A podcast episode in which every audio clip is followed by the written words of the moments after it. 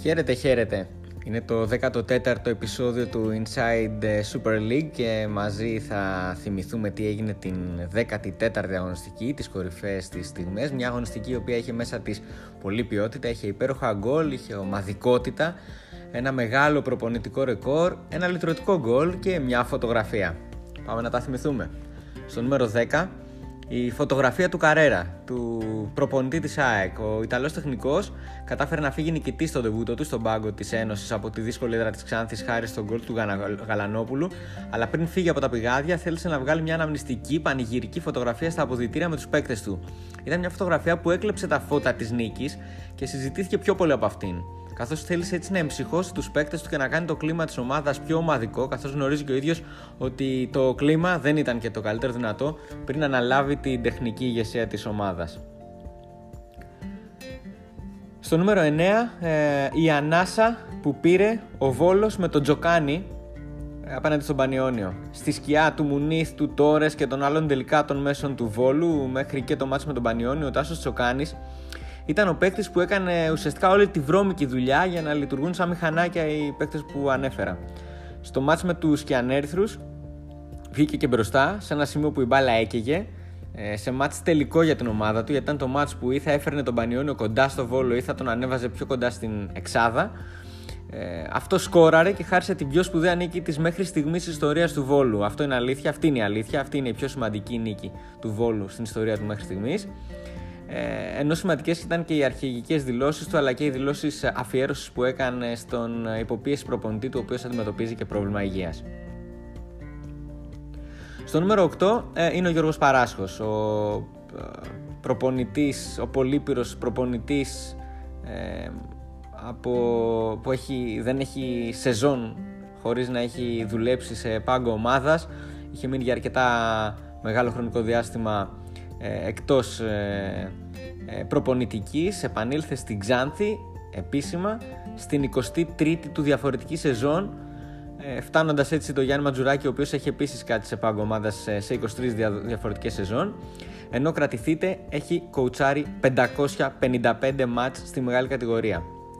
Με 16 διαφορετικές ομάδες και ενώ μπροστά του σε μάτς είναι μόνο ο Αντώνης Γεωργιάδης που έχει 586 και ο Ντούσαν Μπάγεβιτς με 647 μια τιμή στο Γιώργο Παράσκο ε, με τη θέση αυτή στο top 10. Στο νούμερο 7 ε, είναι η χιαστή κίνηση και το σκαυτό του Ελαραμπή στο μάτσο με τον Αστέρα Τρίπολης. Ο Ελαραμπή κλέβει την μπάλα στο κέντρο, δίνει στο Σουντανί που ήταν λίγο πιο μπροστά του και κάνει μια υπέροχη κίνηση χωρίς την μπάλα περνώντας με, με χιαστή κίνηση μπροστά από τον ε, Σουντανί, ε, ο οποίος ε, ε, του πέρασε την μπάλα.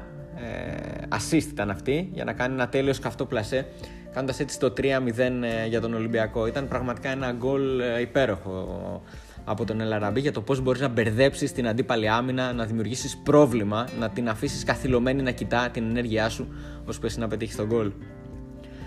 Στο νούμερο 6 ήταν το γκολ του Πέλκα και το πώς ο Πάκο έπαιξε τις αδύνατες ε, πλευρές στο μάτς του Αγρινίου απέναντι στον Πανετολικό. Με όλη την κίνηση ε, να έχει μεταφερθεί στη δεξιά πτέρυγα, ο Λιμιός έκανε μια διαγώνια παλιά στην κενή από κόσμο αριστερή πτέρυγα, στην οποία με αυτοματισμό έπρεπε να κινηθεί ο Γιανούλης, ο οποίος και το έκανε. Είναι η στιγμή που άπαντες αρχίζουν να μεταφέρονται αριστερά, με τον αριστερό back to back τη στιγμή της αμυντικής περιστροφής να κάνει σέντρα ξηραφιά στην περιοχή, την οποία δεν απομάκρυνε σωστά ο τερματοφύλακας για να έρθει ο Στρέιλερ ο Πέλκας και να ανοίξει το σκορ. Έτσι, πιάνεται μια άμυνα σε πλήρη ανισορροπία με δύο μεγάλες μεταβιβάσεις αλλαγής πλευράς. Στο νούμερο 5 είναι η οδή στη μετάβαση στον γκολ του Βάζ. Ε, στο μάτσο με τον Άρη. Είναι μια στιγμή στο μάτσο που οι φιλοξενούμενοι Θεσσαλονίκη είχαν τον έλεγχο, αλλά ο Όφη είχε αρχίσει και αύξανε την πίεσή του. Σε μια ανύποπτη λοιπόν στιγμή στο χώρο του κέντρου, ο Σακόρ έκλεψε την μπάλα από τον Μπρούνο Γκάμα και ξεκίνησε μια εκπληκτική μετάβαση. Ε, ο Σακόρ έδωσε στο Βάζ, αυτός έπαιξε το 1-2 με το Φιγκεϊρέντο που έσπασε ωραία την μπάλα, μοίρασε στον Σεμέντο, ο οποίος είδε την κίνηση overlap του Κοροβέση, του πάσαρε την μπάλα, ο αριστερό back του Όφη γύρισε την μπάλα στην περιοχή όπου κινήθηκε ο Βάζ, που εκτέλεσε με μία σε πρώτο χρόνο για να πετύχει ένα υπέροχο γκολ. Μια κίνηση που αποτυπώνεται ξεκάθαρα κυρίως ε, όταν τη δείτε στο βίντεο. Ε, γι' αυτό μπείτε στο novasports.gr και ψάξτε το γκολ ε, του Όφη απέναντι στον Άρη, το γκολ της Οφάρισης. Άλλη μια οδή στη μετάβαση στον γκολ του Ποντένσε αυτή τη φορά του Ολυμπιακού. Ο Ποντένσε εκμεταλλεύτηκε το λάθος του Λουίς Φερνάντες ε, μεταξύ κέντρου και μεγάλης περιοχής. Έδωσε με μία στον Σουντανί. Αυτός με μία έσπασε την μπάλα στον Καμαρά, ο οποίος είχε ήδη δει από πριν τον ελεύθερο Ελαραμπή στα αριστερά. Δύο κοντρόλ του τελευταίου επέτρεψαν στον Ποντένσε να κάνει σπριντ σε όλο τον άξονα. Θυμηθείτε ότι ήταν αυτός που είχε κλέψει την μπάλα.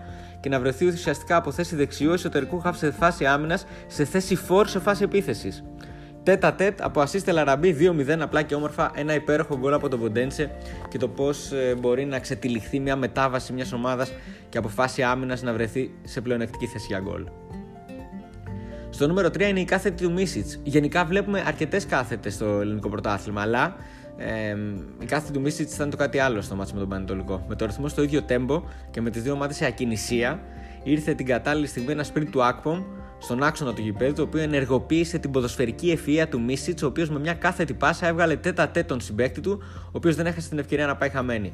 Μια τόσο δύσκολη πάσα ο Μίσιτς την έκανε να φαίνεται απλή. Τα εύσημα όμως πάνε και στην κίνηση του Ακπομ. Αυτό είναι συνδυασμός δύο πραγμάτων για να βγει μια τέλεια κάθετη πάσα. Να είναι πολύ καλή η κίνηση, ε, τον κατάλληλο χρόνο και την κατάλληλη στιγμή να γίνει κάθετη πάσα η οποία χρειάζεται ταλέντο και ικανότητα για να βγει ε, τόσο καλά όπως ε, ο Μίσιτς στον Ακπομ. Στο νούμερο 2 το γκολ του Φιγκεϊρέντο όταν ε, ο Όφη έκανε το 2-1 με τον Άρη με 3 πάσες σε 9 δευτερόλεπτα. Με τον Άρη σε φάση επίθεσης ήταν αρκετή μια λάθος μεταβίβαση για να φτάσει μπάλα στο Γιανούλη, στόπερ στον Όφη, ο οποίος με μια χωρίς δεύτερη σκέψη έδωσε τον Έιρα. Αυτό στο Τζιλιανίδη και αυτό στο Φιγκεϊρέντο που έκανε το σκαφτό στον Κουέστα για να μπει το γκολ με την μπάλα να ταξιδεύει από τη μία περιοχή στην άλλη σε 9 δευτερόλεπτα. Γκολ το οποίο ε, σαν μετάβαση θα μπορεί να διδάσκεται σε σεμινάρια. Το restart του Μασούρα.